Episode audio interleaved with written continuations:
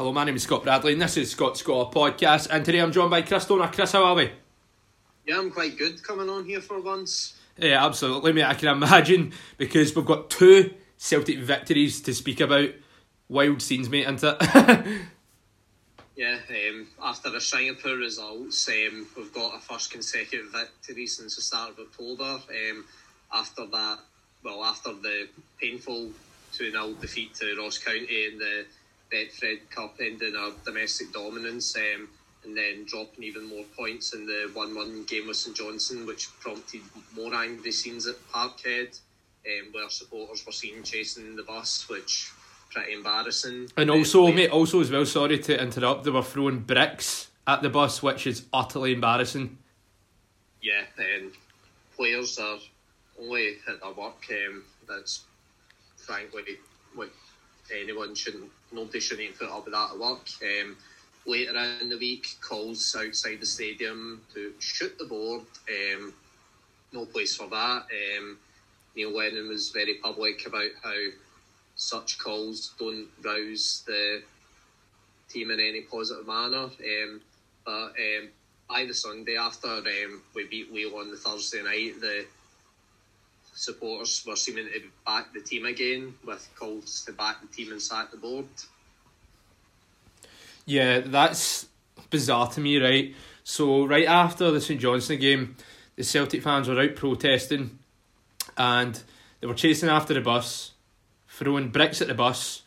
Then, seven days later, before the game against Kilmarnock, when the players arrive at Celtic Park, they're, uh, the, the fans are applauding them like, what a what a weird thing to do. Yeah, something must have shifted their attitude. I don't know if it was by virtue of the fact we won on the Thursday night before, but um, hard lot to figure out some of these Celtic fans. Yeah, so let's uh, touch on the St Johnstone game before we talk about Celtic's two victories. So, yes, that was a very poor result for Celtic against St Johnstone, and the performance from Celtic, Chris, was really poor. Yeah, it was. Um, took Elyounoussi bailing us out after we fell 1 0 behind late on. Yeah, and credit to St Johnstone, right? St Johnstone have always been a very well organised and disciplined side. And St Johnstone set up really, really well against Celtic, and Celtic were struggling to break them down. And yes, Celtic did have more shots, right, but only five in target. And yes, also as well, they were in control of the game. But St Johnstone set up with 10 men behind the ball, and they got that chance with Chris Kane, who scored, and it was like it was a decent finish as well. And see, at that moment, Chris, the Scots Go chat blew up. And at that moment, I also thought, right, St Johnstone can actually beat Celtic here. But as you said, Elyounoussi saved the day for Celtic. Yeah, um, Elyounoussi, he was very hot and cold at the start of the season. Um, I feel like he showed up during uh, an inconsistent spell, um, but I think he's beginning to prove himself. He's someone they can rely on and be called upon to, well, in that situation, bail us out. Um, so definitely someone you can rely on. Yeah, hundred percent. And remember, I was praising him earlier on the season, saying that he's that he's obviously like a top player, and he was your uh, most informed player uh, earlier on this season as well. Yeah, I thought so, um, especially during that. Um, what was it? It worked out at two two wins in eleven games during that spell. Yeah, absolutely. And he scored a screamer against Leolmshire. And this was uh, when you drew two each for them away from home yeah, I was going to say, uh, I got notes from last Thursday. He called, called me off guard a wee bit with that one there, but uh, yeah. Yeah, absolutely. So, uh, a figure who's been spoken about a lot on the podcast is Scott Brown, right? And I think it's safe to say, mate, he's out the team for the foreseeable future because David Turnbull is on form. Yeah, um, Thursday night, um, been calling out for this for weeks on the pod. Um, give David Turnbull his chance um, and drop Scott Brown. Um, and uh, looking at these two games, the results of making that move are really beginning to show. Um, Turnbull obviously he got his goal in that game um, against Leo. His ama- his deliveries are amazing. I think it, three goals out uh, across the two games. Um, he's got good awareness. He goes for goal. He tests the keeper often, and there's none of this passes back to the side that you see what Scott Brown does. I've got a friend that says like he got uh, Ryan Christie vibes off him, like the game Ryan Christie stepped up for Celtic a few years ago in the cup semi final against Hearts. Yeah, you can see the difference uh, in the Celtic midfield since Turnbull's came in, mate, because he adds so much energy to the midfield too. He's a really smart footballer, it has to be said. And like we've said it plenty of times, when Scott Brown's in that midfield, he just slows everything down and the passes don't go into productive areas. So here's a question for you, mate. This Sunday, cup final against Hearts, Scott Brown, does he start or not? I wouldn't, but I'm hearing that um, Lennon, I think this is a really stubborn move. Um, Neil Lennon is looking to play Scott Brown again. Um, I feel it's a situation if it isn't broke, don't fix it. Um, Chris Sutton has been very public, who's speaking out on a Celtic podcast about such a move, and he has warned Neil Lennon against so-called sentiment and that loyalty will get him nowhere. No, I think Sutton is absolutely spot on, you know, and Charlie Nicholas, a guy who's been beefing with Neil Lennon in the media as of late, um, was quite uh, savage, shall we say. Uh, he was quite. He didn't hold back when he was speaking about Lennon in the press. He was saying that Lennon needs to take the blinkers off uh, when it comes to Scott Brown, you know, and I think that's the the the, the, the opinion of most of the Celtic fans right now, because they're starting to see through Brown. Yes, he he's been a good servant to Celtic and he's won a lot of trophies, but he's well past his best, mate. And like Neil Lennon uh, needs to realise that David Turnbull is a top player who needs to be in the team week in, week out. And Soro looks good too. He does. He looks like he's a real talent. So Brown, I think, does have an, uh, an influence like behind the scenes. Like I think he'll be a good asset uh, as a coach. And I think he probably, in my opinion, should have retired a couple of years ago. Um, but I'm glad he hasn't. Um, so me personally, uh, as a Rangers fan, I want to see Scott Brown in that team every week. But as from a Celtic's point of view, um, Scott Brown should only be a fringe player going forward from now on, in my opinion. Yeah, I'd agree. Um, keep it around because uh, as a leader, um, club captain, I think we spoke before about how you can sell a club captain, but they don't need to play week in, week out. Um, so definitely someone that can be on the bench and also game, and if he has to come on at any point in the game, um, bring him on if like the game's comfortable and you're keen to give Turnbull a rest or um, prevent any injuries or if indeed someone does to go down. Um, so definitely still got a place in the team, but um, not a first team week in week out player. No, not at all, man.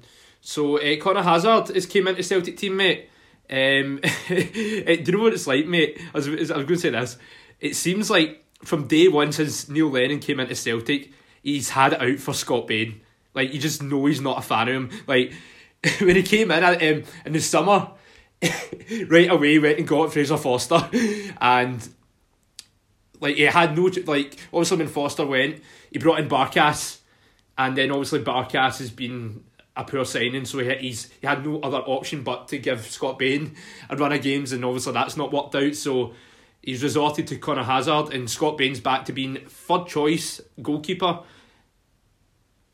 Yeah, um, I don't think um, he did concede two goals in the uh, blue game, but I don't think there's anything that Conor Hazard's did wrong to warrant being dropped. Um, I think rightly at the moment he'd a keeper going forward unless we're going to make a move in January. Heard rumours of signing Fraser Forster on loan again till the end of the season.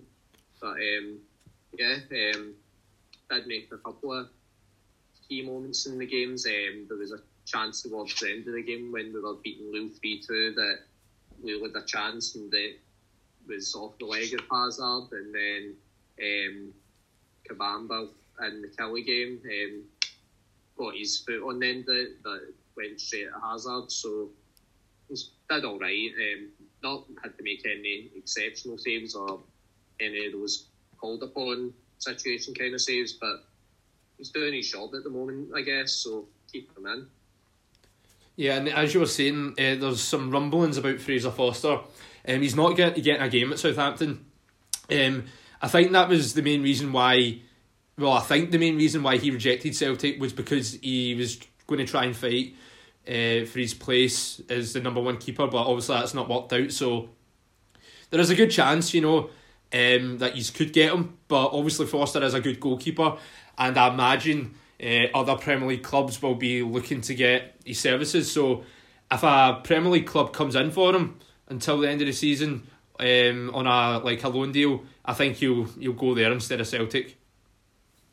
Yeah, um, there's rumbling, well, chatter amongst Celtic fans that he's a Celtic man, he plays for the badge, but um, deep down, I think um, he isn't really. Um, did, did enjoy his time up here and the success that it brought brought him with trophies and that. It's really only been the place that he's managed to win any trophies, but um, I think he's all about trying to get in that England squad again. But even if he did go on loan in a Premier League team, um, there's too many goalkeepers ahead of him at the moment, so I wouldn't see him getting back in.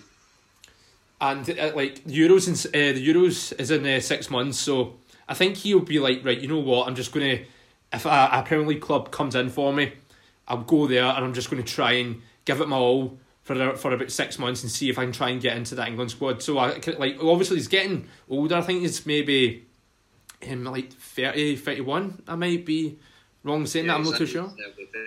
So he's beginning to get past the peak of goalkeepers, um, and a lot of the England keepers at the moment are a lot younger, still to come into their prime. So they hard for him to get into that squad. Yeah, so I like, and obviously he's he's not got many major tournaments to potentially play in. So I think he's just going to be like, right, I need to try and make the most of it down south while I can, you know, because if he goes back to Celtic, he's not getting in that England squad. I know he got an England squad years ago, right, when he was at Celtic.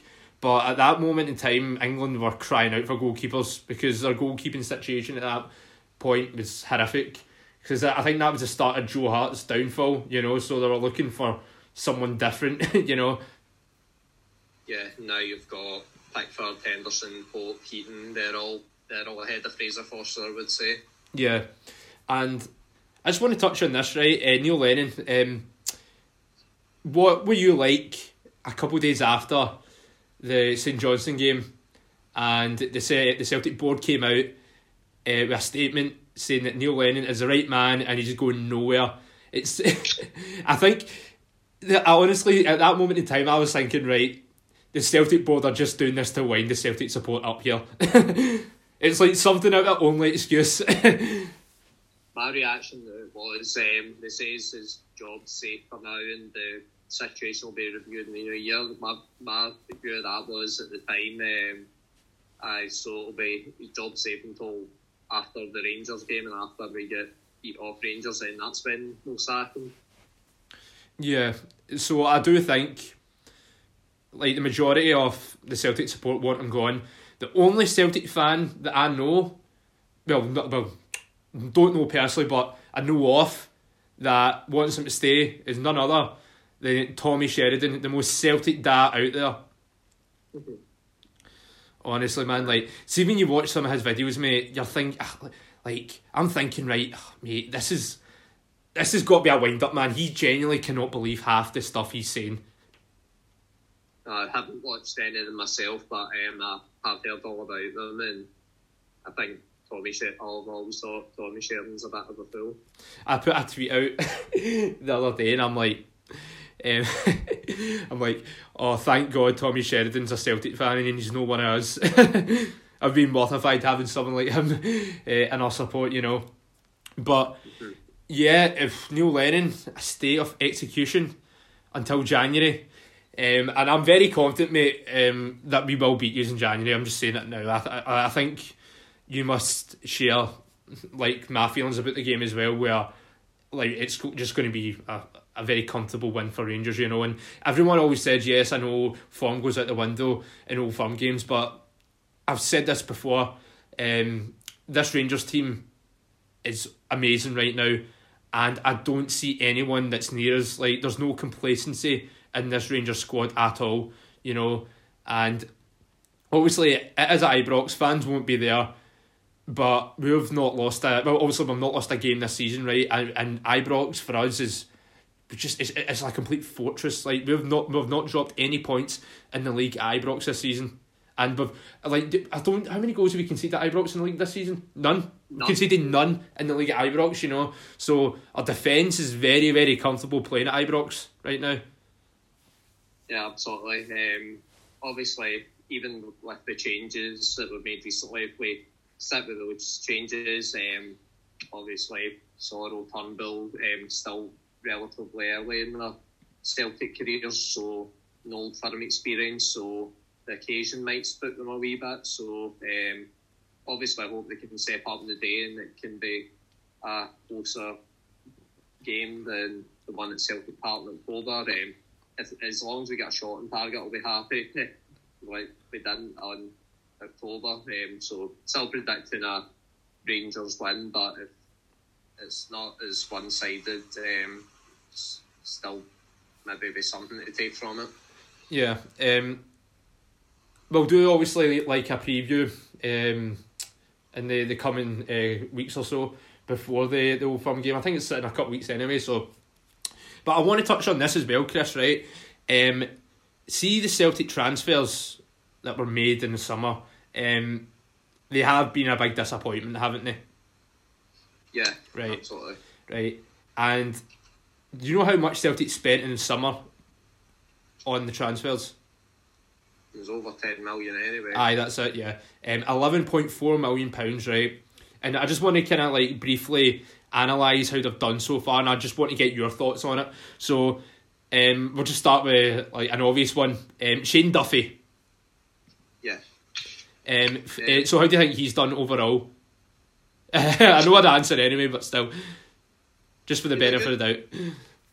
Good couple of first games. Um, he got some goals in that. Um, got exposed from the old firm onwards. Um, been plenty of mistakes. He did get dropped for a few games, and then I think it was apparent he it just wasn't him that was the problem. So he's started to get his games again. Um, he did get a goal at the weekend. Um, good cross from Turnbull, who I've praised his delivery. Yeah, that delivery was sensational, man. Like, see when you were texting me about his delivery, and then I was watching it against Leo and Kilmarnock. I'm like, it is sublime. It really is, and it, like that. That's the thing, though, mate. Like, so you like yous must be kicking yourselves right now. The fact that this guy's been on the bench for the majority of the season, right? He's not really been given much of a chance, right?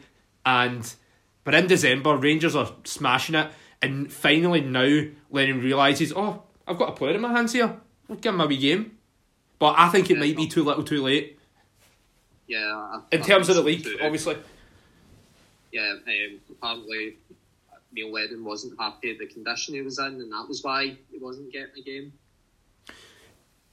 But doesn't doesn't Neil Lennon need to kind of take some accountability for that himself? You know, like that's not a point I was going to make.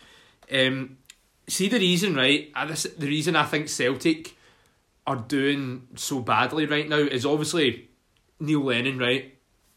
But obviously it's due to his tactics, coaching. But he's not got these players fit enough. Because do you know what we've, we've heard all season from him? Oh, players aren't fit, players aren't fit, players aren't fit, right? We're in December, right? And he's still saying players aren't fit. That's that's when he needs to take a good look at himself and realise, right, maybe it's not the players, maybe it's actually me, you know. I'm not putting in the right fitness plans, I'm not doing the right coaching here. Like that's where he needs to realise that it's probably his own fault. But yeah. like see bit like he does come across like a very professional guy and he's a, a young boy as well, so I don't think he'll be slacking at big cl- at a big club like Celtic. But Leigh Griffiths on the other hand, this has been an ongoing thing for ages, right? I just think he's lazy, you know, and he was in the press last week saying none of the Rangers players would get into the Celtic team. Like Griffiths, mate, you can't even get into the Celtic team, and see when you see stuff like, like that, Chris, that's where you just must be embarrassed. Like, like Celtic obviously trailing in the league, uh, not in a good run of form. Then you've got Leigh Griffiths going to the press saying, "Oh, we, we can still go win this." Blah blah blah blah. Um, like no Rangers player would get into the Rangers team. Uh, no Rangers player would get into the Celtic team. It's just really petty stuff, isn't it?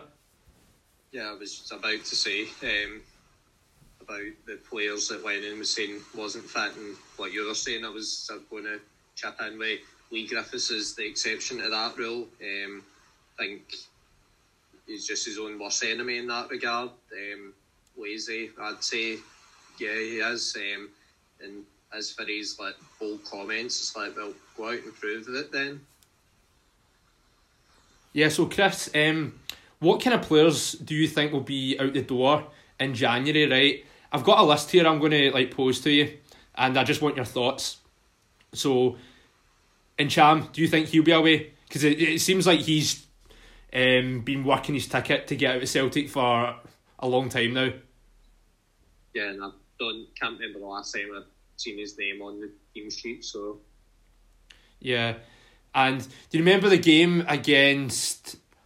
I think not. I think it was against AC Milan. It might have been where they beat us four two, and for one of AC Milan's goals, right, and Ntcham was like just walking back like he wasn't even like sprinting back to help out the Celtic defence. He was just walking back. It's just like he doesn't care, and it seems like he will be away. But I actually think the boy is talented, but it just seems like he can't be asked at Celtic at all. So he will be away, in my opinion. Um, Shane Duffy, I know you're you were saying that he scored at the weekend, right?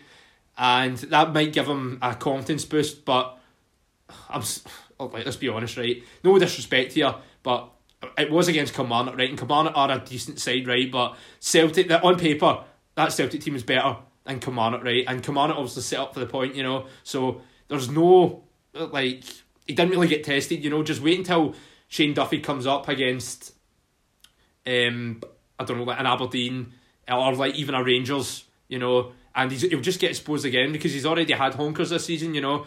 And do you think he could be aware? Or do you think Celtic will stick by him?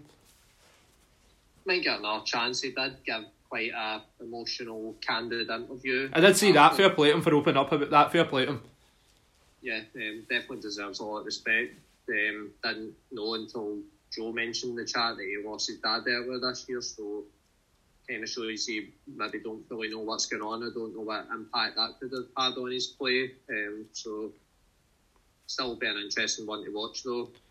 But I don't think he fits into Celtic's three five two system at all, mate. I, I like whatsoever. He just gets so badly exposed, and he's just slow as anything, mate. He just anytime he, he's got a, got the ball, like oh, mate. See, if I was a Celtic fan, it it would make me feel I would feel uneasy just like watching it because his distribution. It's honking. It's terrible, you know. So I've got another one for you, Chris. Barkas um, Obviously, it seems like he's fell out of favour with Neil Lennon. Depends if um, Andy can take him on what I want at the end of the season. Nobody's going to pay even a couple of million for him after we signed him for five and a half in the summer. Yeah, yeah, I think he could potentially go out and loan. Um, but honestly, mate, he is a real big flop. Uh, he's one of the worst shot stoppers I've seen in a long time, mate. Genuinely one of the worst.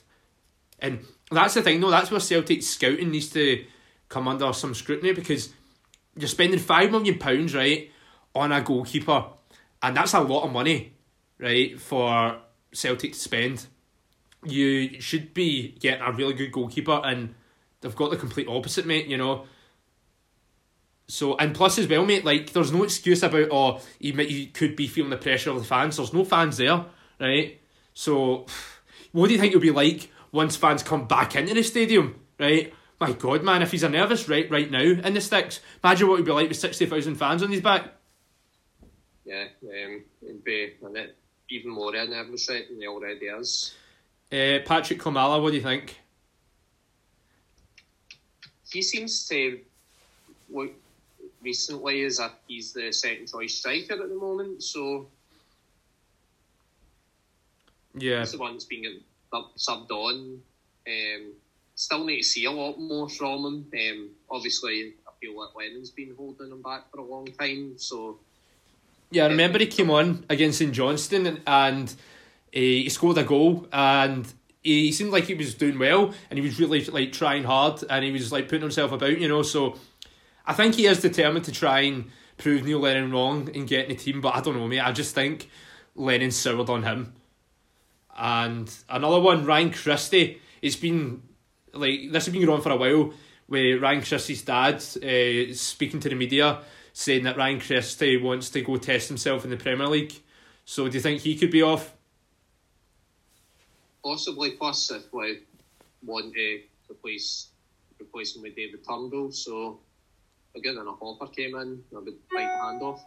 Yeah, and Edouard, a player who's not looked himself this season at all. Yeah, his valuation of fairly dropped. Um, definitely looks like he's been playing to get out of the Celtic squad, so very possibly. Yeah, I can see Edouard potentially going uh, in January. And yes, I know what you're saying that his valuation might have dropped, but he still is a top player. Do you think he's gonna? Do you think he's going through that phase where he's just kind of like losing interest, and he would be like, right, I'm going to try and work my ticket and get out of here? Yeah, I think he's relishing a new fresh challenge. I think he's peaked here, done what he could, and um, he's not really going to improve his game much up here. So needs a fresh challenge so he can reach that next elite elite level that he's capable of reaching.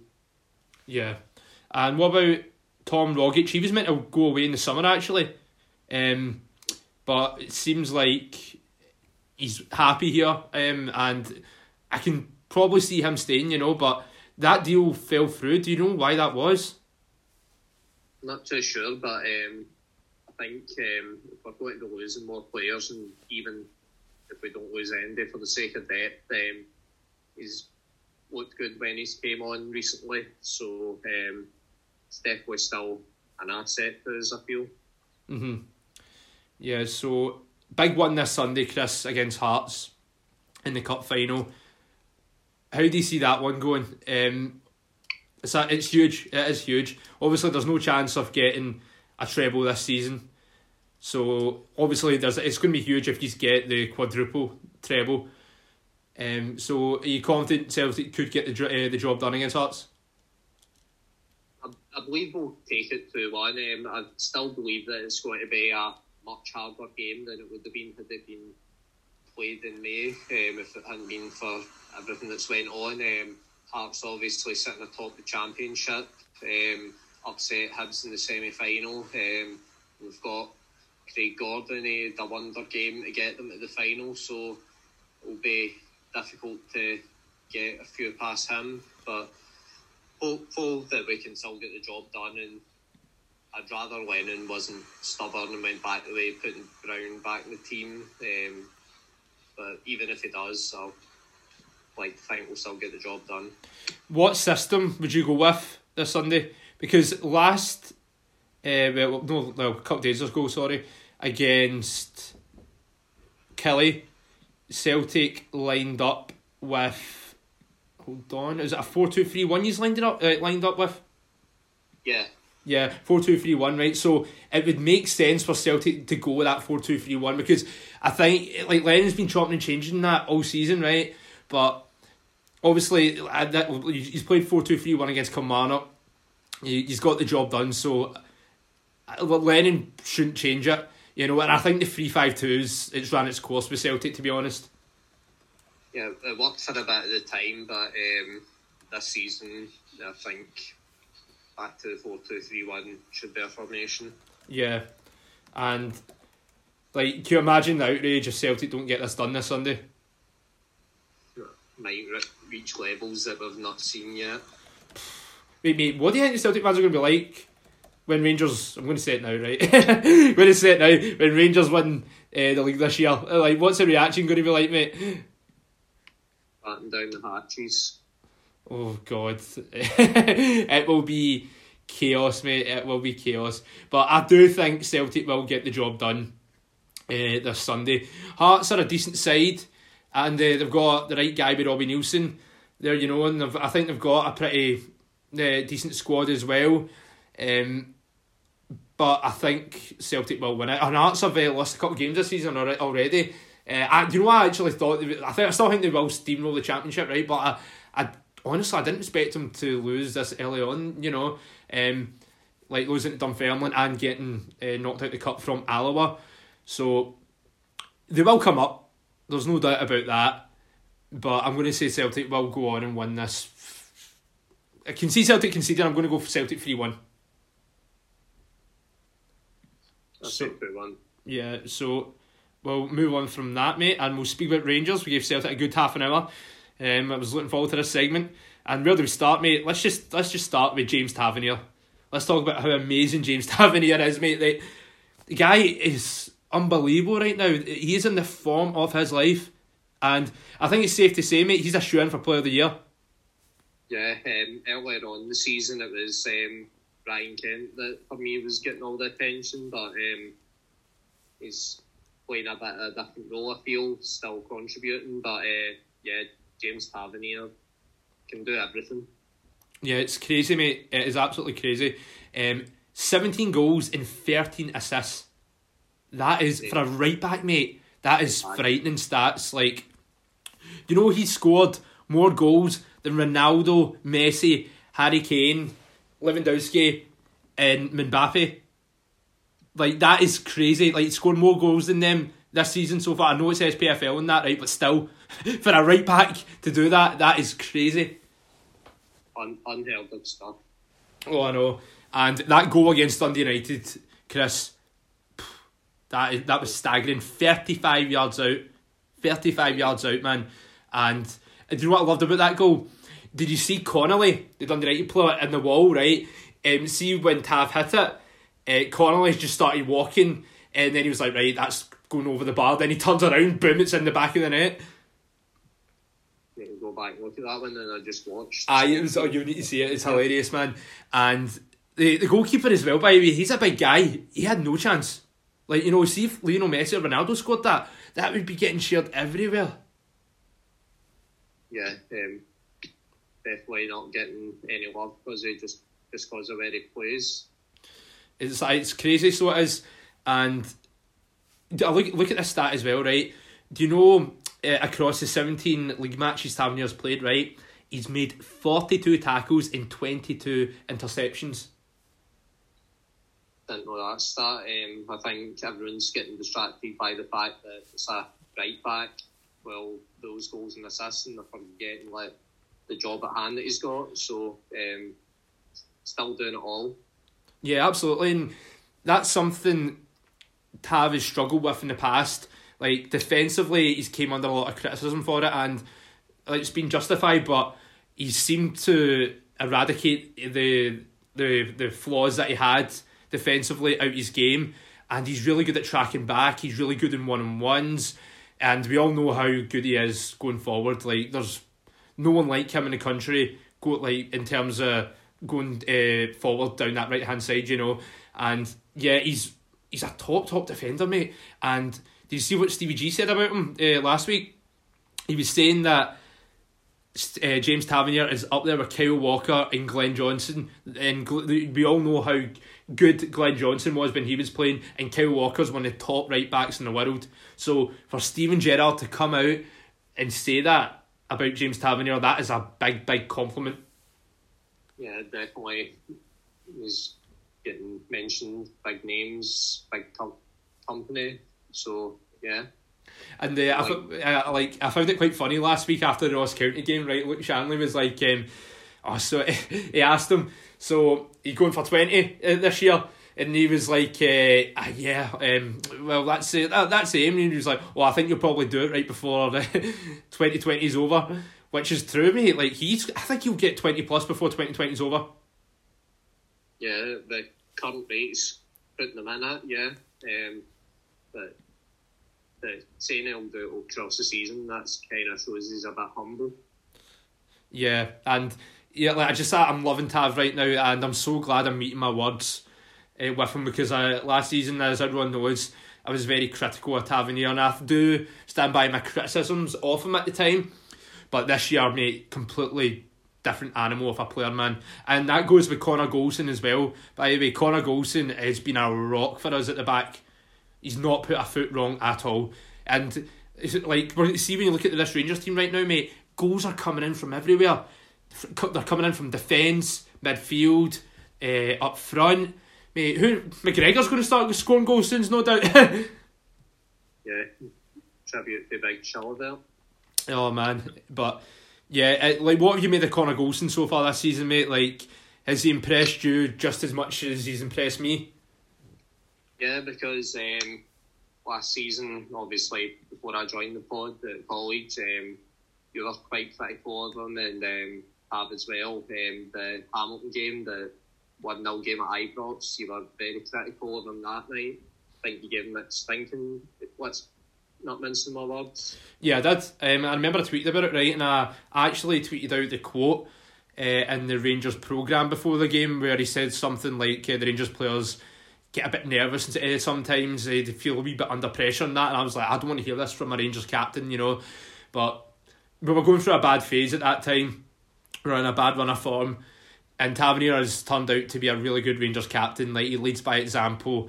And yeah, it's so, so good to see that he's doing really, really well in that role. And yeah, I'm just over the moon with it, you know. But yeah, things are just like going along very smoothly right now. And the game against Dundee United was like going into it, that was a big game, tough task. Um, and the last time we went to Tannadice was when we were in League Two and we got beat 3 0.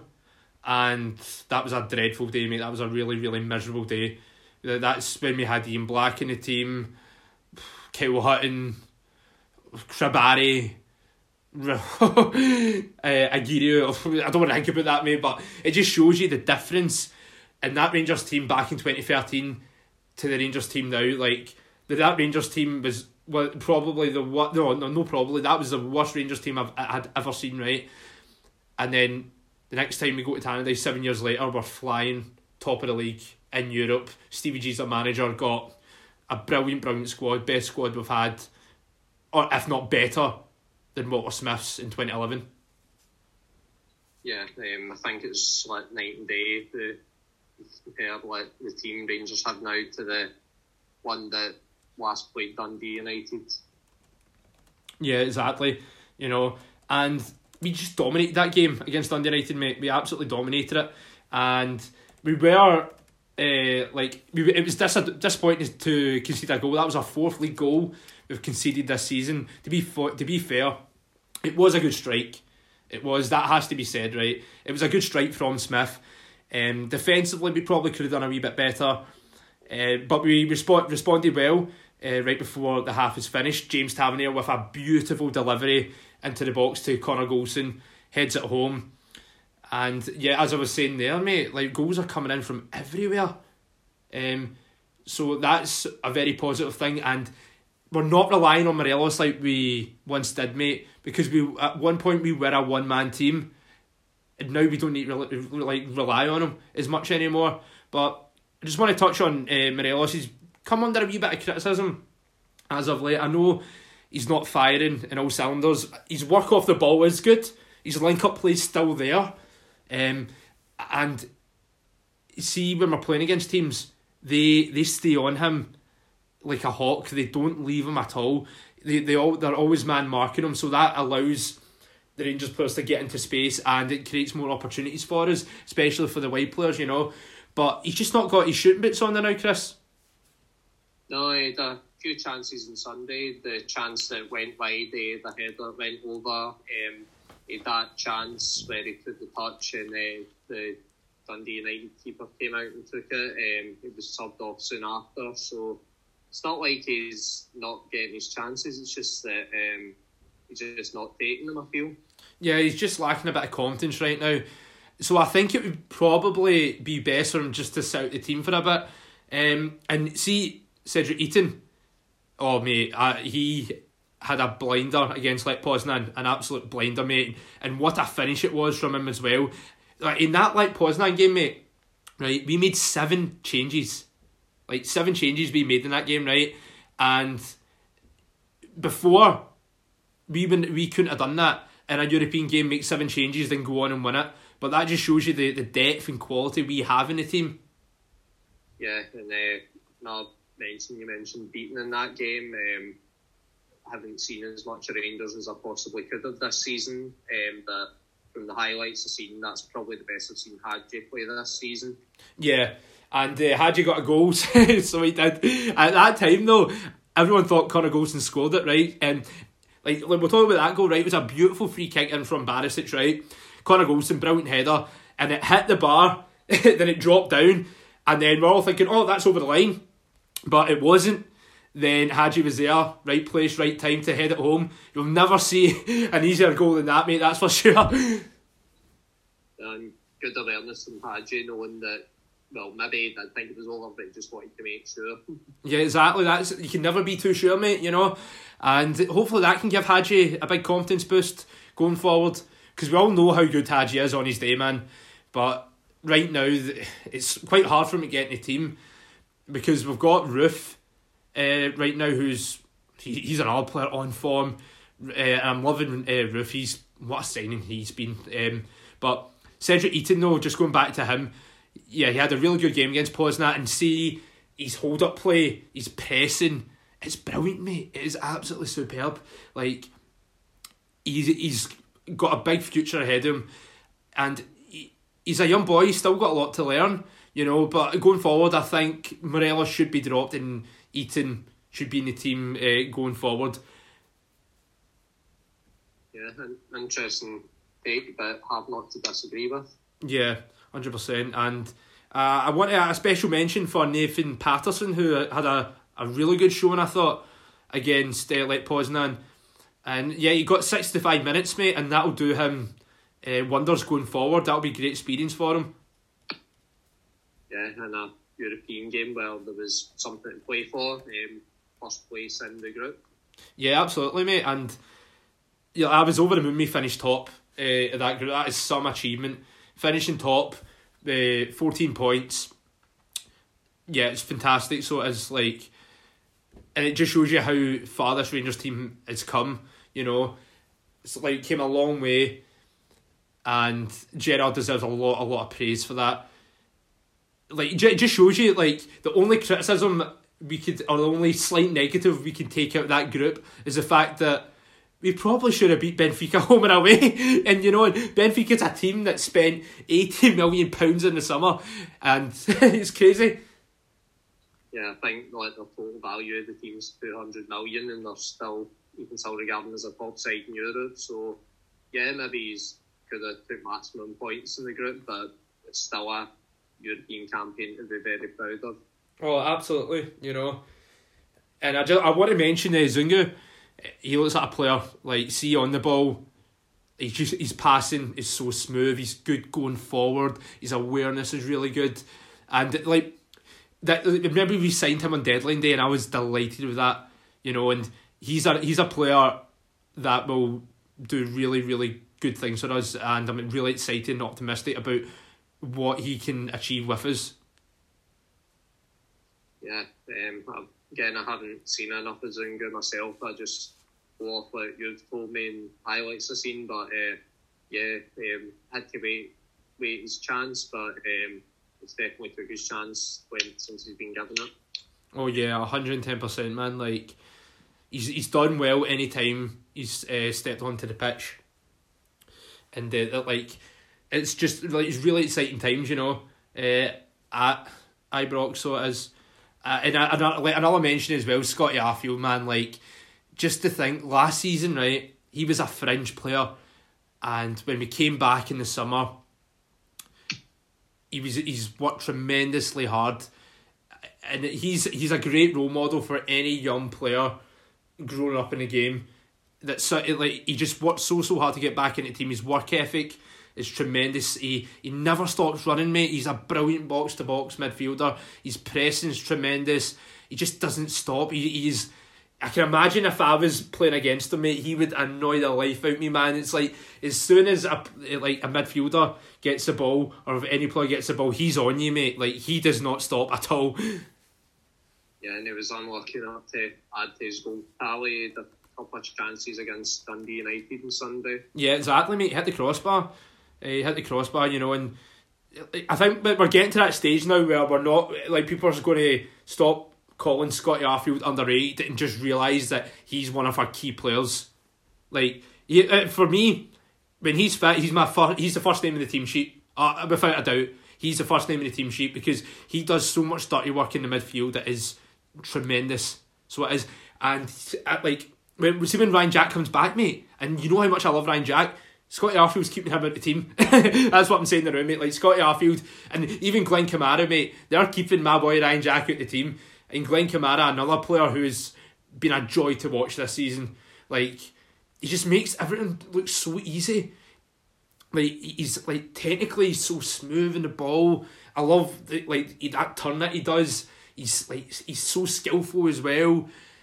Yeah, Glenn Kamara. It's still it's still crazy to think that we got him for fifty k. Yeah, um, Fabian century. Oh, 110%, mate. But my, see, my midfield rate, uh, three going forward, right, if they're all fit for big games, it has to be Scotty Arfield, Stevie Davis, and Glenn Kamara. Sounds about right. Um, Stevie Davis, um, not had love tonight on the pod, but um, you've given plenty of love in recent weeks, and it's hard not to see, not hard to see why. Oh yeah, Stevie Davis is, he's just absolutely brilliant, mate. And I remember when he came back to us a couple of seasons ago, right? He had a slow start, and Rangers fans, like some of them were criticising him, saying, "Oh, he's finished, he's finished." I'm like, "Here, listen, right? Just give him time to get uh, fit." He, he like because before he came to us, he wasn't playing at Southampton much, you know. So I was like, "Give him time to get fit, give him time to get settled in," and he's been flying ever since, mate. he's been flying ever since, and it like it's crazy to think he's thirty five, right? And you look at Scott Brown, who's the same age. Davis is killing it at thirty five. Brown is past it at thirty five yeah, you literally put the words out of my mouth there. You brought up 35 and I was like, go Scott Brown's 35. Yeah, I know.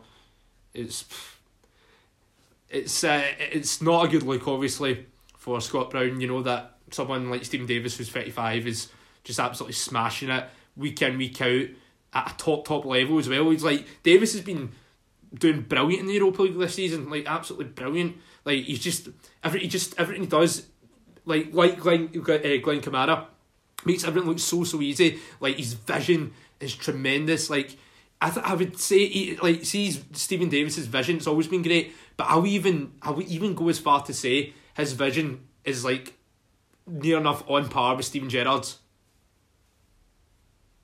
Old, old.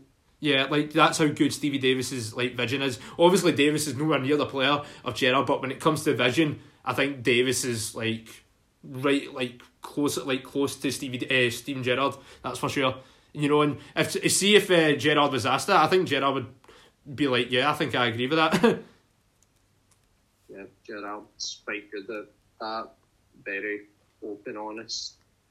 Yeah, but like there's things with this Rangers team as well that we've improved so much in where, like obviously possession wise, we just dominate games, be like in the possession side of things like in a by a comfortable margin, you know, like and like oh, ever since Gerrard's came to Rangers, that's been his style, like the possession game, and when we lose the ball, we like to press play, uh, press uh, teams right, and like the, the last season uh, in the second half of the season, that's something we were struggling with, like the pressing side of things, and our possession game wasn't as tidy, you know. But this season, mate, like it's just it's absolutely spot on. Like, like the movement's brilliant, the pressing, possession, like especially in the final third, mate. We're just creating chance after chance after chance, and our game management is really good. Yes, I know Benfica, we let a two goals lead slip.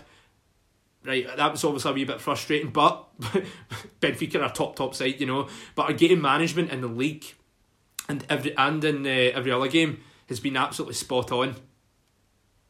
As, and as especially against Dundee United as well, where Dundee United were trying and trying, they did work their socks off, work their socks off against us to try and get a point, but they just couldn't get anywhere near us, mate. Second half, they created like no real chances at all. And that's how um, you find yourselves in the position you are in. Um, just playing like this and winning consistently. Yeah, exactly. But I would say, like, going back to Tav, right? I like the only player, well, the only fullback in the country that I think even comes close to him is Barisic. Like, can you think of anybody else? Like, be honest. Um, like some of the Celtic players are like going forward, but I don't think they're like complete fullbacks. They're not good at defending, so yeah. Like Fre- see Frimpong, I do think he's a, a pretty good player, right? But uh, see when I obviously on Celtic fans, uh, like deluded Celtic fans trying to say Frimpong is better than Tav, it's just like that's where you need to question someone's football knowledge. It's like two things: they're either clueless or they're just doing it as a, a bam up. Aye, well, complete bias. Yeah, no, absolutely, man. You know, but see, um, going on to the Europa League draw, mate. Um, so that was a big, that was a good draw for us. So it was. We got Antwerp, uh, Belgian side. They finished second in their group, obviously, um, and they're sitting seventh in the Belgium league. That's a good draw, mate, for us. I'm absolutely delighted with that because even uh, even if we finished second, do you know who we, we would have got? in the last 22, we would have got Arsenal. So we all know who, how bad Arsenal are. So it would have been a win win for us either way if we finished second or first. But it was brilliant to finish first, and we've got a really favourable draw to qualify for the last 16. But obviously, we shouldn't underestimate any team we play uh, in Europe, you know. Yeah, I think um, once you get into this step of the com- stage of the competition, um, I don't think any opponent should be taken for granted. But at the same time, the way Rangers have been playing, um, I think they'll easily see off Antwerp. No, I I agree, mate. I agree, you know. And as I was saying earlier on the pod, this Rangers team has no complacency with it at all, you know. And yes, they did have that last season, but Rangers don't go into a game against anyone thinking, all right, this will be a shoe in. Yes, that that's expected, but they don't go in there half arsing it, you know. And like right, see from start to finish, Rangers keep going and going, trying to get more goals, still trying to bomb forward, you know. And we've seen that against Benfica when we played them away from home. Um, we were winning 3 2 at that point, but we weren't trying to park the bus. In my, like, obviously, in my opinion, we should have part, started parking the bus and probably took Helander off. But it's just the mentality and the style of this Rangers team where they want to just keep going and keep going because I like I remember when we were like last season the game was won by like two but by half time and at that point it was like two three now then the second half we'll be a bit sluggish and then Gerrard would come out the press saying no I don't like that. Like we can't just switch off in the second half and think okay the game's done at three now I want us to keep going and keep going. And he's really installed that into Rangers teammate yeah definitely has. Yeah he's like completely like changed the mentality of it, you know. And I've said on the pod before, Michael Beale deserves a lot of credit, man. Like Kyle Lafferty's came out and said that he's like the unsung hero uh, in the the background, you know, because he's a tremendous coach. And I've always said, if Gerrard was to do well at Rangers, it's it was like so important for him to surround himself with the right people, the right backroom team, and he's done that with McAllister and Michael Beale. Yeah, I don't think the backroom staff have been getting the credit they deserve, but um, yeah, credit where credit's. And I just want to touch on uh, this, right? Because I was meant to bring up earlier on, but we got sidetracked on about how brilliant Rangers are. Um, but obviously, we need to bring it up. Alfredo Morelos, uh, he should have been sent off against Dundee United on Sunday. It was a clear elbow, so it was on a United player, and he was he only got a yellow card for it. Um, so he was a very lucky boy in that sense, and he's been charged for what happened by the SFA. But there's no consistency with this, mate. Like we were talking about it in Scott score. Scott Brown literally stamped on Michael O'Halloran, right, and injured him. Left marks it like in his leg, right. Brown didn't get punished for it at all even though there's clear evidence of it, you know. And Brown's got away with a lot of that kind of stuff. But yet, when Morelos does it, he gets charged right away. And also, look at look at this as well. Edward um, Edwards, right, uh, the Dundee United player. Uh, when we played Dundee United at Ibrox, when we beat them four 0 the challenge Edwards done done it done on Morelos was shocking. It was horrific. That also left stud marks uh, in Morelos' leg, and it was it was a brutal challenge. Right, only got a yellow for it. So, right, Morelos got booked for that elbow, right, and he's getting charged. But Edwards didn't get charged for that challenge on Morelos. Like it's a it's a joke, isn't it? Yeah, um, Rangers. Um, well, he's now got the two game ban as Rangers have accepted the violent conduct charge and aren't going to contest it. I think that's the right thing to do, not drag out the process. Um, obviously, the referee in the game didn't see the elbow or arm to face, whatever you want to call it, but um, yeah, I think the standard of refereeing and the consistency of decisions across the board is very poor and something needs to be done about it. Um, yeah, no, hundred percent. It's just it's embarrassing. So is it like this is why people laugh at Scottish football, man. Like there's no consistency with these decisions. You know, like yes, Morelos should have been sent off, right? Yeah, I can like it's right that he was charged. I get that, right? But at the same time, though, why was Edwards no charge? Why was Brown no charge? Right? Edwards was given a yellow card for that challenge, didn't get charged. Morelos was given a yellow card but gets charged with this one. It makes zero sense at all. You know, it's a joke. And um, I remember what Gerrard said after that Dundee United game where we beat them 4 0. He was asked about um, that challenge, and Gerrard was spying on the money, right? Where he came out and said, um, right, eh, if see if that was Alfredo Morelos, I'd like to see the outcome of that. Yeah. Yeah, like it's obscene, so it is. So um, before we wrap up, Chris, um, we'll briefly go through a bit of the news uh, and the, the gossip that's been going on in Scottish football, Chris. So uh, I'll let you fire away, my man. Yeah, well, sad loss this week. Gerard Houllier, ex Liverpool manager, formerly managed um, Steven Gerrard. Um, obviously, the big influence on Steven Gerrard as a player, as a person, and ultimately as a manager. So Steven Gerrard's going through some difficult times coming to terms with that. Yeah, I see what Gerrard said uh, about it. Like that's a it's a real shame what happened. He was a really good uh, manager as well, and he was a big influence on Gerrard and McAllister. That's what Gerrard was saying in his uh, press conference uh, today. Yeah, and that will hit him hard, and it was a shame what he was saying. Like uh, yesterday, he went into the training ground. He was all buzzing due to Rangers' brilliant form. Then he gets a text with uh, that news, and uh, yeah, he was absolutely devastated to hear that. You know. Yeah, absolutely. Um, so condolences to all affected. Um, moving on, next headline: Aberdeen chairman Dave Cormack. He believes that there'll be a cross-border or a European league within a decade. Yeah, that's been going on for years, man. Like that has been going on for years. Uh, you know, to be honest, I wouldn't want to see that. Uh, I wouldn't. Um, I'm the way things are right now. I'm fine with it, and I'm happy with Rangers and Celtic in Scottish football. The only, and I like the fact that we've got the Champions League and Europa League. I wouldn't want to see a European league. That would just take the excitement out the Champions League and the Europa League if that was the case. But or would they just get rid of the Champions League and Europa League altogether if, if they're going to have a European league?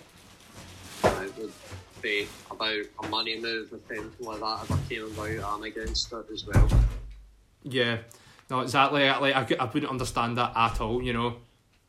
Um, but yeah, that would be it would be a weird one, but I wouldn't really want to see that. Yeah, um, as a response, um, there was discussions at the time. I think it was Scottish League, Celtic, Ajax, and Copenhagen. I think it was like there was talks to them if it ever happened, there was going to be some kind of a breakaway, like smaller nations, like us, the Netherlands, and Denmark. But um, I think Celtic it was pulled out of that if it was ever going to come up. So wouldn't see it happening. Yeah, hundred percent, man. uh, one final wee bit of news. Um, Scottish Government insists that no more than 300 fans can be at games in areas where fans can attend games at the moment. Yeah, so the only area that fans can attend is uh, up in Dingwall. Like it's like it's like Inverness and Ross County. They're the only clubs that can have fans there. Yeah, because I think they're in tier two. Um, tier one, I think. Um, someone from the Scottish Government was asked about, I think he's the Minister for Sport, and he said, and I quote, it changes when we get the prevalence down to a level where we feel it is safe to do so. It's not just the fans in the stadium, there's a challenge to getting fans to, to the stadium. Like, see, this is, like, I also I don't want to make this political, right? But the Scottish Government are not helping any clubs here whatsoever. Like, look down south the Tory government have done it right uh, by getting behind the, the Premier League and allowing fans to go back to the stadium, right? And you see, you see, since they've been back, it's been a breath of fresh air, mate, right? You know, and like it's only recently the Scottish government have came up with a financial package to help some of the lower league clubs, right? But like months prior, it just felt like the the request fell on deaf ears, right? And it was it's almost like the Scottish government were drag, dragged scri- uh, screaming and kicking to give this financial package, you know? Yeah, um, uh, last week it was announced a £55 million support package. Yeah. But see, long term though, like, I think it can be an, I think it, no, I don't think it can be, I think it will be an issue for some of these clubs trying to pay this back. Because how, like, how are they going to want the uh, paid back are they going to want large sums up front, or will they just want small uh, portions, uh, like every so month or whatever, how they want to do it? You know, because it yeah, seems that. like uh, the SNP and P Nicola Sturgeon don't have a real uh, regard for football, uh, and you, you can see uh, when Nicola Sturgeon like gets asked about it or like when the COVID thing happened with the players, like she obviously lambasted them, but other sports like I think um, a rugby team broke the rules and she didn't mention anything about it. You know, so it's like quite a snobbery uh, uh, stance from the Scottish government in when uh, when it comes to football. Yeah, it always has been something against football, hasn't it? Yeah, absolutely, mate. But good show tonight. I thoroughly enjoyed it. And tomorrow, uh, it's League Cup action. Uh, St Mirren versus Rangers. So that'll be a tasty one, but I'm going to go for a 3 0 victory. And it'll be funny to see Graham cry because it seems like the boy's got his, uh, his hopes all up right now. but pleasure as always, uh, Chris. So until next time, guys, take care and we'll see you soon.